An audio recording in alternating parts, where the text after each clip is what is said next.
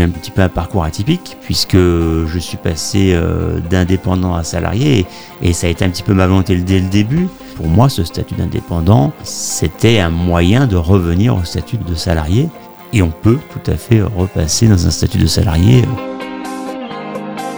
C'est une opportunité intéressante d'avoir une vision des deux univers ça enrichit l'aspect euh, employeur, entre guillemets, et l'aspect euh, salarié. Moi, j'ai une vision complétée grâce à cette expérience-là. Je pense que j'ai une vision plus globale du travail, de mon travail, à travers cette vision-là.